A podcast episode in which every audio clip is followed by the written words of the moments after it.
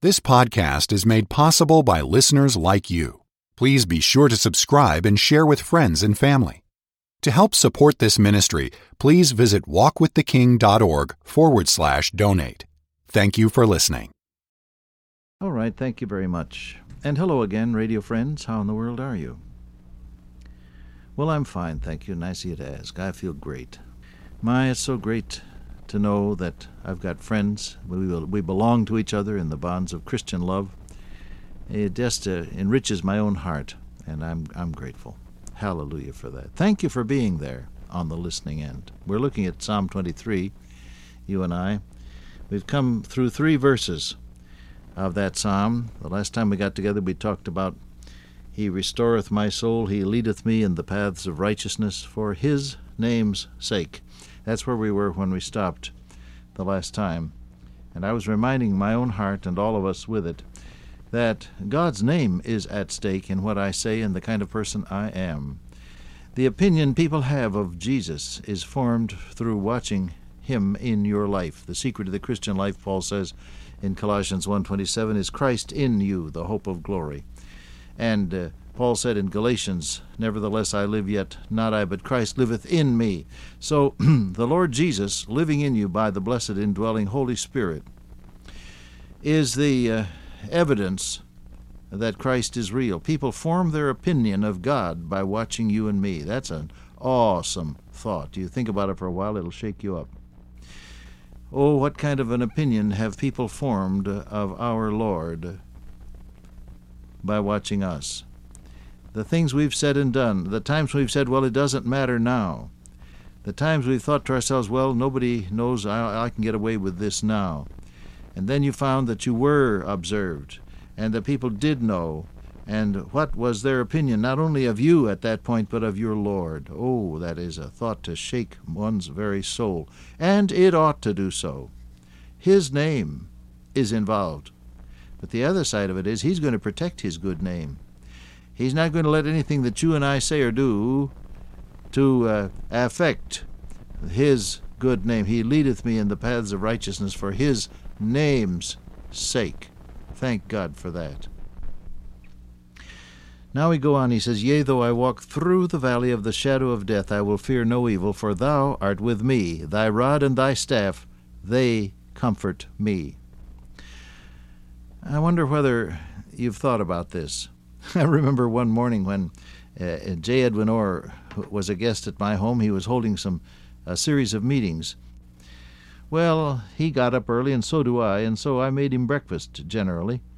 I'd fry him a couple of eggs and and maybe some bacon or whatever, you know, and we'd have a pretty decent breakfast. I'm not a bad cook, after all. And uh, so we'd enjoy breakfast. One morning he sat there, finished his breakfast, wiped, wiped the last spot of, of egg off his chin, looked at me thoughtfully and said, Bob, have you ever thought of dying? I burst out laughing. I said, No, man, I'm too busy living to, to think about dying. Well, I suppose uh, it's a good thing to be active. I am, and intend to be for a while. But uh, at the same time, it is a very good thing, as uh, J. Edwin Orr pointed out to me, to, to think about the fact that uh, life does come to an end physically, and you slip into the presence of the Lord, uh, as Paul says, to depart and to be with Christ, which is far better. At the same time, we have to face the ultimate uh, evaluation of our works and our life at what is known as the judgment seat of Christ. And uh, another thing that's very good to think about is to leave your affairs in some decent kind of order so that people who survive you uh, won't have to agonize over what do we do and where did he put it and uh, what, what, how many deposits are there and how much do we owe and so on. I've had personal experience with a few cases like that where the dear departed had left uh, their affairs in sort of a mess. You didn't know where the money was, you didn't know uh, how much was owed to, to whom and for how long. Uh, you didn't know if there was a will or not. Uh, these are things that uh, you really ought to think about, aren't they? Don't bristle if I ask you, my dear friend, have you made your will? Because if you don't, if you don't make a will, the state will distribute your your assets um, according to law, and that means that the Lord's work won't get a dime, for one thing, And that also means that some folk may get more or less than you might have intended. And it also means that a, a sizable amount of tax will be taken out. There is a way to make a will number one, to remember the Lord's work, number two, to take care of your loved ones, and number three, to avoid unnecessary taxation. See, evading taxes is a crime, but avoiding them is a good idea. You know the difference? And you can do all of that by making a will and uh, we like to encourage people to, to testify to their faith in the Lord Jesus Christ in their will. You know, you can start out by saying, I, being of sound mind and body and in full uh, uh, control of all my faculties, all of that, you know. But you can also say, trusting in the Lord Jesus Christ as my Lord and Savior, in the hope of eternal life, which has come to me through faith in Him, and all of that. You can give a testimony in the preamble to your will. You ought to think about that. And then you ought to think about the balance between providing for your loved ones and remembering God's work. If you're a tither, I hope you are, uh, you don't have to be to be a New Testament believer, but God has promised to bless the person who tithes. And if you're a tither, you have been giving a tenth of your uh, regular current income to the Lord's work, have you not? Well, now, why not tithe uh, from your estate? Why not remember God's work at least with a tenth of your estate and see to it that His work is remembered. Your local church, your Christian radio station, your missionary society, Faith Missionary Society, and uh, all sorts of, of uh, outreaches of God's blessed work and workers that you might be led to remember as you pray about it. Yea, though I walk through the valley. Have you thought about it? What's going to happen? Have you provided for it? Does uh, your wife or your husband know where the different uh, bank accounts are and where the bank books are and where the bills are and all of that? Is there any kind of order to your provision about these matters? Well, no, I'm not a gloomy Gus and I'm not morbid. I'm simply sensible, as you know, in reminding us that this does happen if the Lord tarries his coming for a while, then you and I are going to be the recipients of that inevitable comment when people look down upon our corpus delicti and say how natural he looks. It's going to happen. Well, why not why not prepare for it properly with your Lord? Good idea? Well, I threw that in free. I don't know who needs it, but somebody does because it's good sense. He says, Yea, though I walk through the valley of the shadow of death.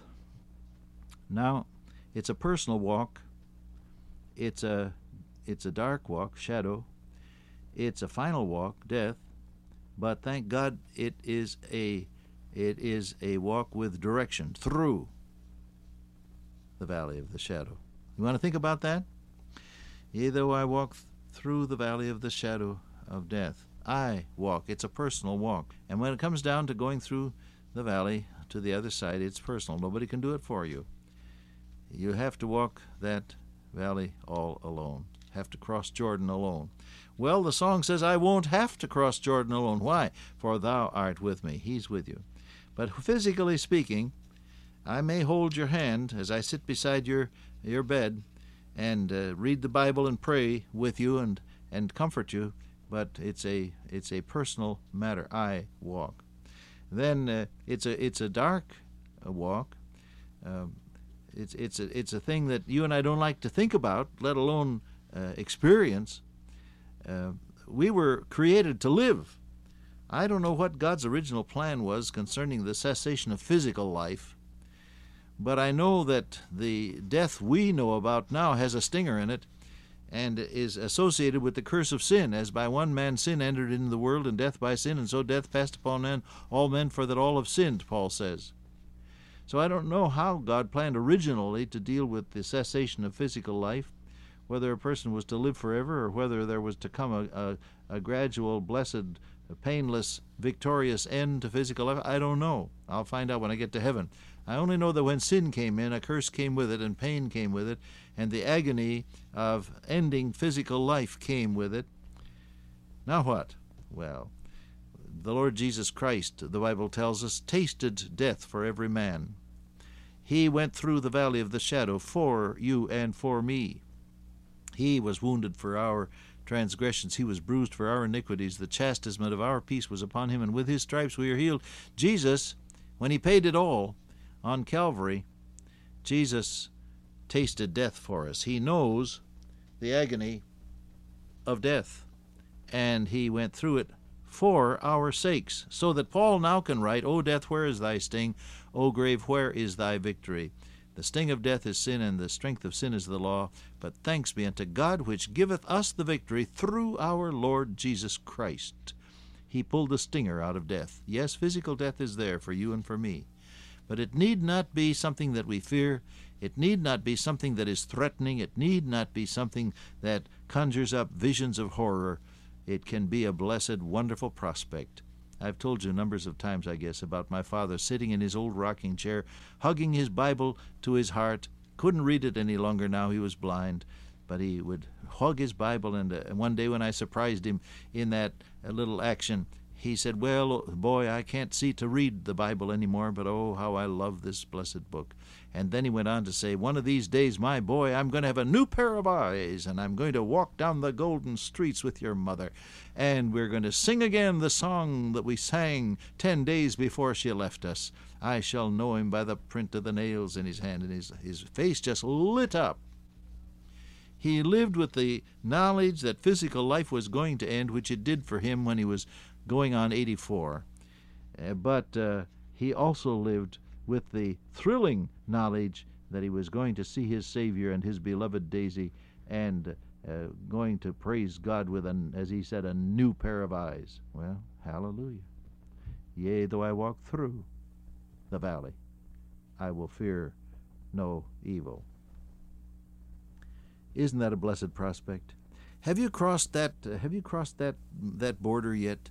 Uh, the place where you stop worrying about what happens if I die, and instead you see it as a reality that will come, but something that is fraught with blessing and victory and the presence of your blessed Lord. Oh, this is so important, and I hope God enables you by His Holy Spirit to achieve that wonderful balance between the reality of physical death and the reality of eternity with Jesus. Dear Father, today we ask that we may walk through life with the knowledge that Thou wilt be with us through the valley. Amen. Till I meet you once again by way of radio, walk with the King today and be a blessing.